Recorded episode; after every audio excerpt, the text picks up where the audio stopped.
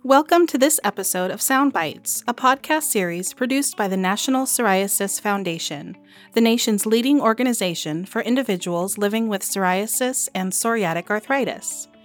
In each episode, someone who lives with psoriatic disease, a loved one, or an expert will share insights with you on living well. If you like what you hear today, please subscribe to our podcast and join us every month at Soundbites for more insights on understanding, managing, and thriving with psoriasis and psoriatic arthritis.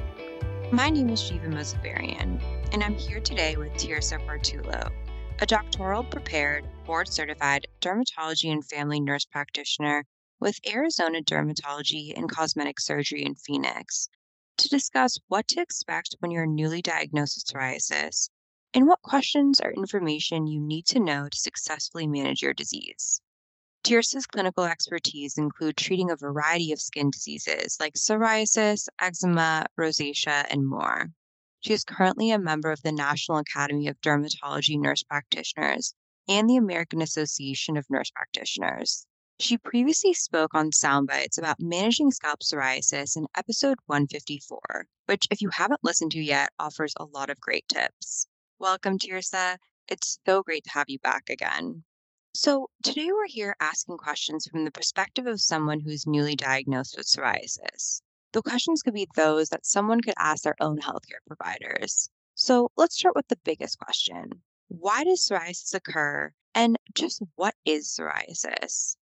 Thank you. Thank you for having me back again. It's a pleasure and an honor to be with you all today. So, the big question is what is psoriasis and how does it occur? So, let's start with what is psoriasis. We know that psoriasis is a chronic inflammatory skin condition that is highly characteristic. And what I mean by that is that when you see psoriasis maybe one or two times, you can recognize it pretty quickly. So, it's characterized by clearly defined red to salmon colored patches with a classic silvery white scale called a plaque on top of it. And this plaque is due to skin cells that are replicating too quickly. So, skin cells on a person that doesn't have psoriasis normally shed about every three to four weeks. However, those who have psoriasis, their skin cells will actually shed every seven to 10 days. That's a remarkable difference. Those cells that rapidly build up it leaves that classic silvery scale that everyone is familiar with. So, why does psoriasis occur? Well, psoriasis occurs due to several factors. The first thing that I like to tell my patients when they're newly diagnosed is I want to clarify to that patient that they did nothing wrong to acquire this condition. There is unfortunately a thought process out there that psoriasis is contagious. So we like to squash that right off the bat. So, what I tell my patients is you did not catch this condition. If this is not contagious, you did not get psoriasis because you touched someone with psoriasis or you had sex with someone with psoriasis or you went swimming in a public pool with someone with psoriasis. You did not get that for that reason. So, why does it occur? So, we know that there are several factors that play into it. The first factor is that it's due to an overactive immune system. Psoriasis is an immune mediated disease. When people hear the word immune system or autoimmune, they automatically assume that their immune system is too weak. But in fact, it's quite the opposite with psoriasis. Patients with psoriasis, their immune system is too active. So, the second reason why someone may acquire psoriasis is because there may be a genetic predisposition. So, about a third of people diagnosed with psoriasis have a relative with psoriasis.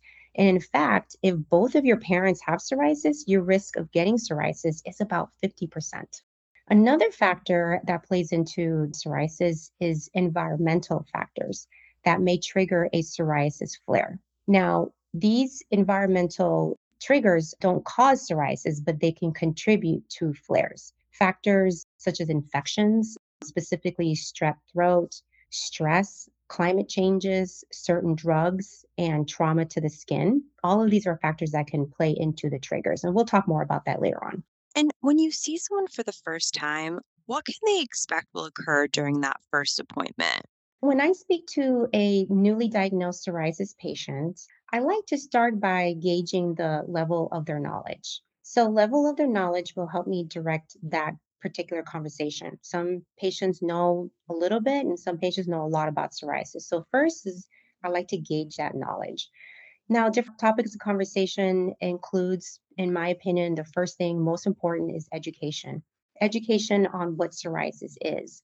We will discuss what are the expectations of that patient, what treatments they've received, treatment preferences, and lastly, mental health is a big issue related to psoriasis. So we like to address all of these issues. Now, keep in mind that these are a lot of things that need to be discussed. It's not possible to discuss everything in one visit. So these conversations can be a little bit overwhelming for that patient, especially for newly diagnosed psoriasis. So follow up appointments are really important, especially at the beginning, to ensure that the needs of that patient are being met. And do you discuss what the most common forms of psoriasis are? Yes, absolutely. So the most common forms of psoriasis, there's about five of them. And that's how we categorize it. So, most patients will present with the most common type of psoriasis, which is plaque psoriasis. Plaque psoriasis, more people are familiar with that. This is the presentation that you see when you see commercials. So, if you pay attention to some of the commercials on TV, they will show a patient with plaque psoriasis. So that's the classic presentation. That's the patients that have those salmon colored or red patches with that silvery scale. It's found mostly on the knees, the elbows, the extremities, the scalp. That's the presentation that most people are familiar with. But there are other types. So, for example, there's another type of psoriasis called guttate psoriasis. So, guttate psoriasis is more like small, pink, with a fine scale as opposed to like a thick scale these lesions appear without warning. So it comes on suddenly. And it's usually because it follows an infection, specifically a strep infection, so strep throat. You see it more in young adults and in children. So it's very shocking. It's very alarming to patients who get guttate psoriasis. So that would be the second type that more commonly seen. There's also inverse psoriasis. So inverse psoriasis found in the skin folds such as under the breast, the armpits, the genitalia, and sometimes on the crease of the buttocks. These lesions, unlike your classic plaque psoriasis, these lesions are actually very bright and they're very shiny. You don't really see much of a scale. This presentation also gets misdiagnosed often with like fungal infections or intertrigo or yeast infections because it's found in the crease and the genitalia and in the breasts. So when they come to us, these patients have been already been treated with antifungal creams along those lines, but but truly it's not a fungal infection, but it's more an inverse psoriasis. There's also pustular psoriasis, not as common as plaque or guttate, but pustular psoriasis is mostly seen in adults. And that one is characterized as a yellowish blister or sometimes like a white blister, but those blisters are non infectious. So if you were to break open one of those little blisters and you take a culture, it's actually non infectious. And then those little uh, blisters are actually surrounded by like that red classic skin of psoriasis. We see pustular psoriasis mostly on the palms of the hands and the soles of the feet, but sometimes it covers the whole body. And the last one is erythrodermic psoriasis. This is the least common of all the psoriatic presentations. And this is considered more a severe form of psoriasis, and it's characterized by like widespread fiery redness of the skin. And the skin is so inflamed that over time it starts to shed. But it doesn't just flake, it actually sheds in sheets. So this is actually considered a medical emergency, and these type of patients need to be hospitalized. Would appearance of psoriasis on skin of color look different?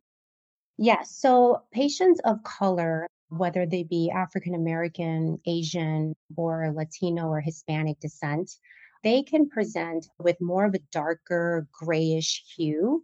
You can still see that scale. That is pretty classic in all color types. But instead of seeing more like that salmon color or that red presentation, you'll see more like a dusky darker grayish presentation, but the locations are pretty similar. So again, the, your classic plaque psoriasis, you'll still see that in the elbows and knees, the scalp, but it does take on a little bit of a darker hue. So you mentioned triggers earlier, such as certain medications and strep throat. Are there other triggers associated with psoriasis that can cause a flare of the disease? Yes, absolutely. There are quite a few triggers out there that worsen psoriasis. And let me clarify triggers don't cause psoriasis, but they do worsen psoriasis or contribute towards psoriasis. There are quite a few. And not everybody has these triggers. Part of the educational piece of psoriasis is that you have to kind of learn what your triggers are and try to avoid them as much as possible. But I would say the most common type of trigger is stress. And stress is inevitable, can't avoid it, right? Whether that be stress from home, work, family stress. It's a part of life, but learning to manage that stress is key to reduce some of those flares. Other triggers could be a skin injury. So, something like a sunburn, or those people that are very itchy, because psoriasis is very itchy. If you're doing excessive scratching or picking, that will induce new psoriatic lesions. We mentioned infections like strep throat, but also certain medications can cause a flare, for example, lithium. So, lithium is a mood stabilizing drug that has been known to cause a flare. Beta blockers. Beta blockers are drugs that we use to treat for cardiac conditions, hypertension. So that can induce a flare. Another common medication is hydroxychloroquine, also known as Plaquenil. That's used to treat certain autoimmune disorders. That's known to cause a flare. And believe it or not, prednisone, which is an oral corticosteroid, ironically enough, we use prednisone to treat inflammatory conditions. But when we use it for psoriasis, it can help psoriasis initially, but as you withdraw the drug, it actually gives you a rebound effect where that psoriasis actually worsens than it was before. So you have to be really careful with certain drugs. There are some studies that show that certain foods can trigger psoriasis things like excessive alcohol intake and sometimes, sadly, caffeine. Caffeine can actually worsen psoriasis in certain patients. And other triggers, excessive weight gain, smoking, and believe it or not, weather changes. When it gets from hot to cold or cold to warm, we start seeing an influx of psoriasis patients coming in because they're starting to flare. So, again, you want to know what your triggers are and you want to avoid them as much as possible. So, Tirsa, the question that goes through everyone's mind who's been diagnosed with psoriasis is there a cure? Unfortunately, no, there is no cure for psoriasis. However, there is an array of available treatments that do a fantastic job in getting psoriasis under control and keeping it under control. So, although we don't have that cure just yet, there is hope for amazing treatments for those patients that are suffering from psoriasis. Certainly always good to have hope. So, while there isn't a cure for psoriasis, what's the overall approach to treating psoriasis? You mentioned medications, but what medications do you typically start with and why? So, the overall approach to treating psoriasis, when we have a patient with psoriasis, our goal is to number one, we want to reduce inflammation. Number two, we want to reduce the symptoms of psoriasis. And number three, we always want to improve the quality of the life of our patients that are suffering from psoriasis. It's important to understand the overall nature of psoriasis. As I mentioned previously, psoriasis is a result of an overactive immune system, right? It creates inflammation throughout the whole entire body. It releases like certain inflammatory proteins called cytokines that contributes to that inflammation. So the goal of treatment is to reduce inflammation on the skin and really throughout the whole body, right, systemically. So we can achieve this with a variety of treatments. And how do we choose what medication for what patient? That really depends on a few things. It really depends on the severity of the disease and also depends on the preference of treatment for that particular patient. So, what do we start with? We typically start with topicals, right? So, if someone comes in with maybe like a mild case of psoriasis, mild to maybe moderate, and they've never done anything before, we can certainly try with some topical creams, gels, foams. Usually these are steroid creams because steroid creams helps to reduce inflammation. There's also non-steroidal creams, especially in the last couple of years. Some new ones have come out in the market. Those non-steroidal creams are incredibly safe, and it's also better to use it in those highly sensitive areas like the face, under the breasts, and in the skin folds, where if you use too much steroid creams, it can give you some side effects. So non-steroidal creams are more appropriate for these areas. We also use like topical vitamin D analogs for areas that are also vulnerable. And however, in patients with more moderate to severe cases, there are other treatment options such as light therapy. There are oral medications available and non systemic drugs. So, oral medications, there's a couple in the market now. There's patients out there that are really not interested in taking any type of like systemic drugs.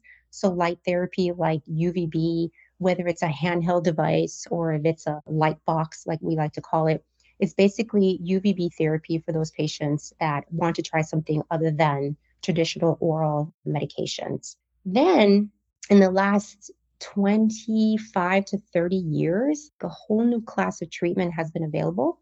And these are known as the biologics. Biologics is sort of something that's become more mainstream. If you use that word biologic, I would say a lot of people know what they are, or at least have heard of it.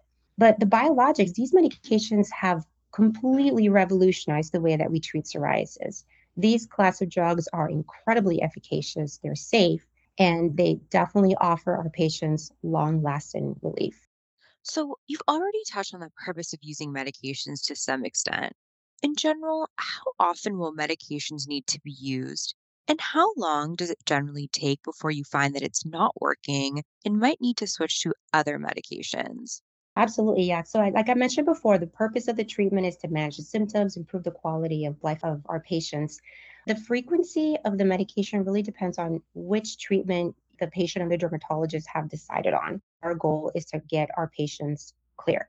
So, how often do we have to treat our patients? Well, it depends. So, if you're doing oral medication, it's dosed every day or twice a day. If you're doing a biologic, there are some biologics that you have to inject yourself once a week, twice a week. There's some of the newer biologics, you'd inject yourself only every eight weeks, every 12 weeks. So, the frequency depends on which medication you choose. Now, when do you switch? When do you know that the medication is not working? Well, Luckily, in November 2016, an initiative was launched among the dermatology community, the American Academy of Dermatology, and the National Psoriasis Foundation, and they created the very first psoriasis treatment target.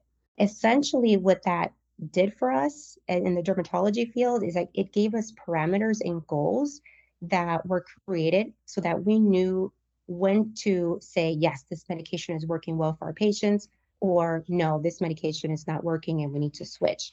So basically, the parameter said that our goal for our patients is we want to reduce the patient's psoriasis down to 1% BSA or less.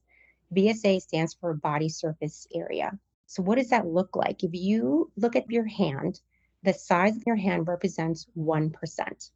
That is the amount of psoriatic lesions that would be acceptable. So 1% or less. We can try to achieve this in three months with a new medication.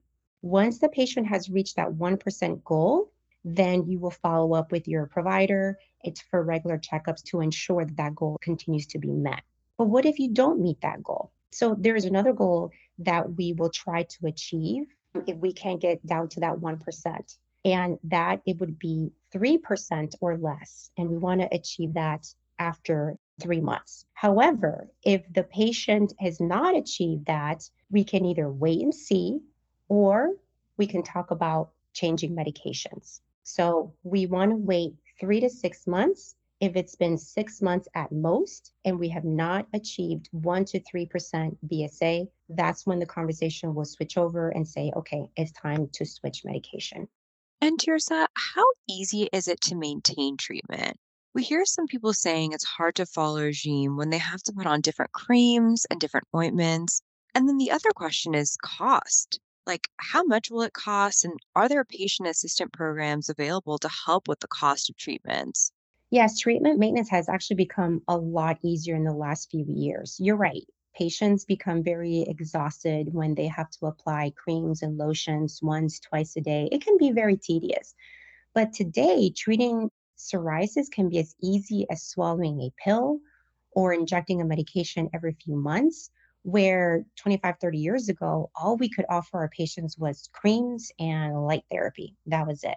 So today we do have so many different options that we did 20, 30 years ago. Now, the cost of the newer medications, yes, they can be very costly. However, fortunately, insurance companies have recognized the need and the benefit and the value of these drugs that these medications can bring to our patients. So coverage has actually become pretty widespread among most insurance companies. Now, for those who lack coverage or have no insurance, Pharmaceutical companies have patient assistance programs that can help patients pay for either co-pays, high deductibles, and in some cases, they will actually offer free treatment for those patients who qualify.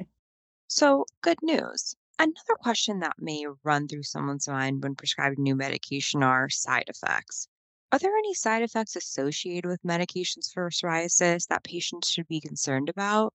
Well, let me preface this by saying that anytime you introduce a medication, any medication, there's always a risk of potential side effects. But like we like to say in the medical field, in the medical world, the question you want to ask yourself is do the benefits outweigh the risks? Now, every class of medication has its own risks of potential side effects. So, for example, steroid creams, if used inappropriately, there is a risk of thinning of the skin.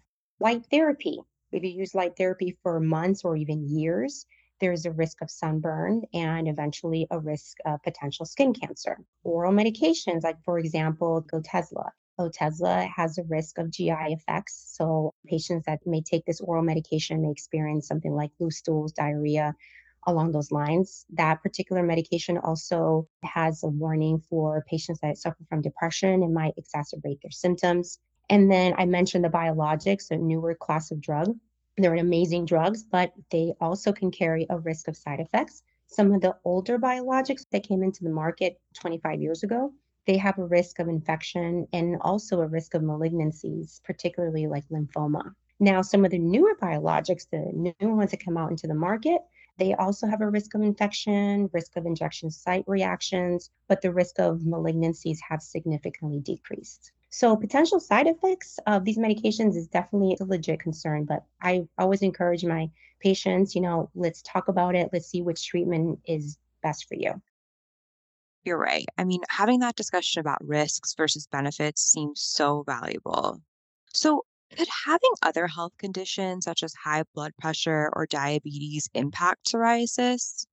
So, surprisingly, other medical conditions such as high blood pressure, diabetes, yes, it can affect psoriasis. For one thing, let's talk about hypertension. So, patients with psoriasis typically have a higher rate of high blood pressure compared to the general population. So, what exactly is the link between psoriasis and hypertension? And that's one answer it's inflammation, inflammation, systemic inflammation particularly patients with high blood pressure, they tend to have chronic inflammation of the blood vessels. And that is thought to contribute to hypertension, heart disease, stroke. So, what we don't know is if psoriasis itself causes hypertension or if the relationship is caused by other risk factors such as obesity, smoking, or diet. But the correlation is there. Now, you mentioned diabetes. What about diabetes? So, diabetes and psoriasis are common comorbidities for each other. In other words, diabetes is a risk factor for psoriasis, and psoriasis is a risk factor for diabetes.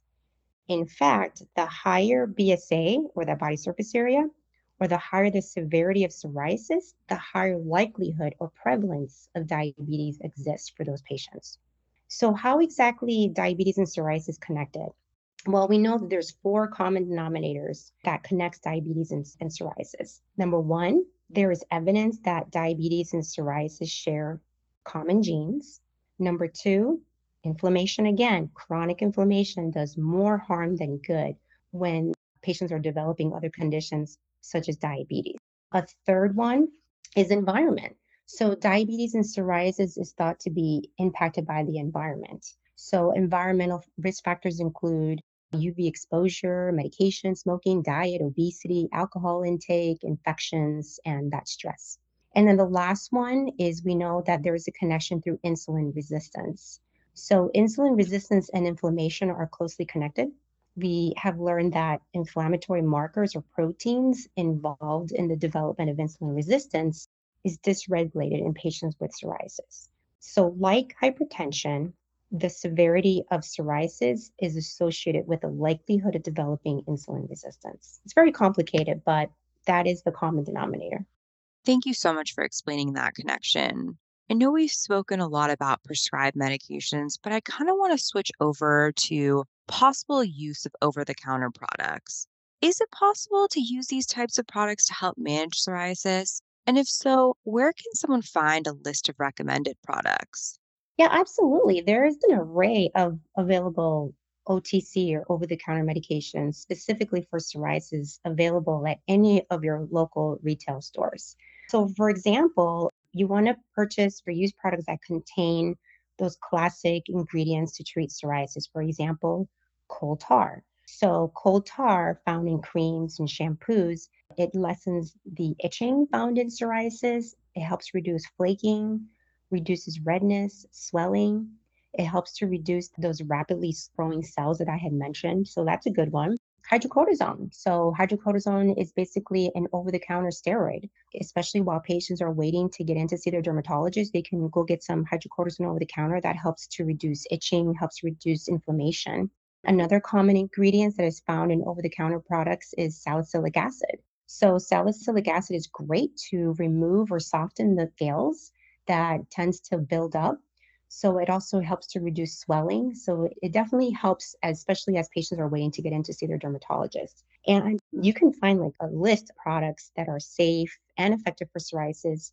If you look at the National Psoriasis Foundation website, there is an area that talks about the seal of recognition program. And that program gives you a long list of approved products that one can use over the counter to treat psoriasis.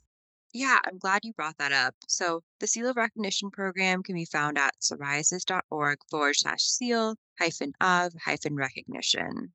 What should someone do if they have plaques on the face or the scalp? Is it okay to remove these plaques themselves? Yeah, so scalp psoriasis is very common. In fact, lesions or plaques on the scalp may, in severe cases, it actually may extend downward from the scalp and onto the face.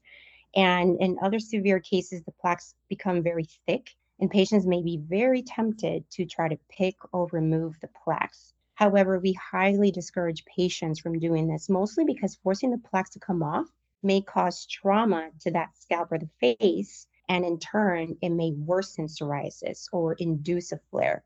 And this has a name for it. This is actually called the Koebner phenomenon, where what that means is that wherever there is an injury, a wound, or a burn, or because something's been picked at, that can actually cause new lesions or plaques to arise in that same area. So, this is why treating this area appropriately is highly encouraged, whether that be with shampoos, lotions, the oral medications I talked about, or even biologics.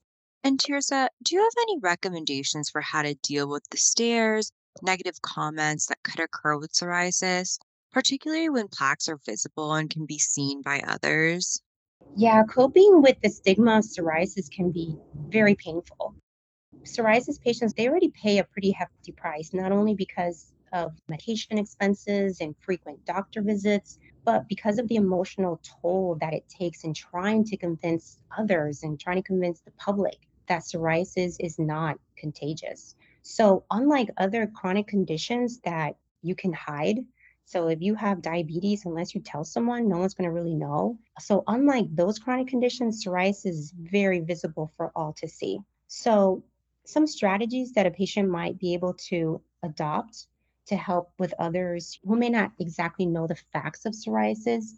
There's a couple things they can do. One of the more common things, which I think is actually very smart, you can quote unquote rehearse an answer when someone asks you, what is that on your leg? Or what is that on your arm? Or why does your scalp do that? You can kind of rehearse an answer. This way you don't feel panicked or distressed, like you're put on the spot. So saying something very direct and simple, like it's psoriasis, it's not contagious, or psoriasis is an immune mediated disease. Just giving a small explanation and rehearsing that gives you that confidence to be able to deal with some of the questions that people may ask you want to take control of the conversation too. So if you don't really want to talk about it or you've made your one liner and you're done, then change the conversation. So just gaining control of the conversation helps a lot. Other tips is you want to minimize isolation as much as possible. So psoriasis patients tend to isolate themselves. So you want to be able to talk to friends and family and loved ones about how you feel and what you're dealing with and just staying connected also helps.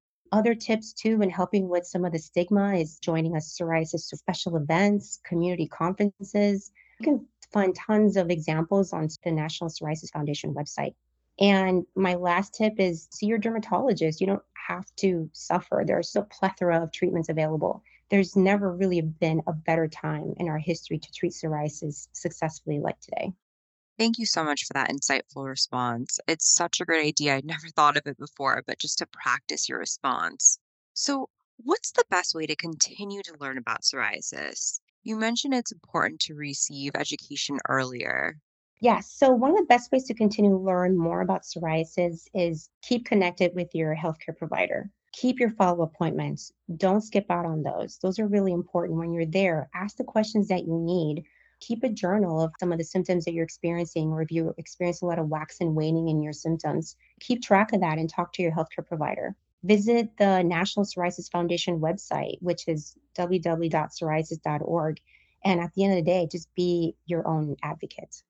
Tirsa, we're almost at time here, but I just wanted to thank you for such great tips throughout this episode. It's clear you have a passion for education and for these patients, so I just appreciate you being here. Do you have any final comments you'd like to share with those who are newly diagnosed with psoriasis? So, my advice to patients that are new to psoriasis is learn. Learn as much as you can. The more knowledgeable you are, the better you can get at handling those tough moments and it'll help you gain control of your condition. It'll help you gain the confidence that you need to deal with those tough days that may come about. And lastly, is treat your condition. I mean, no one wants psoriasis, but there has truly never been a better time in our history like today to treat psoriasis. The amount of treatments that are available, eh, patients don't need to suffer. So go see your dermatologist, talk to your dermatologist about different treatment options, get treated so you can lead a happy and normal life. Thank you, Tirsa, for providing such a message of hope for those who are newly diagnosed. And you're right, being informed and treating psoriasis is so important for overall health. Thank you. To continue our education journey and for more information about psoriasis or support through our one to one program, contact our Patient Navigation Center by calling 800 723 9166 or by emailing education at psoriasis.org. And finally, if you know someone who's been diagnosed recently, be sure to share this episode with them by sending the link. We hope you enjoyed this episode of Sound Bites for people with psoriasis and psoriatic arthritis. If you or someone you love has ever struggled with psoriatic disease, our hope is that through this series, you'll gain information to help you lead a healthier life and inspire you to look to the future. Please join us in a couple weeks for another inspiring podcast. You can find this or all future episodes of Sound Bites on Apple Podcasts, iHeartRadio, Spotify, Gaana, Google Play, and the National Psoriasis Foundation webpage. To learn more about this topic or others, please visit psoriasis.org or contact us with your questions or comments by email at podcast at psoriasis.org.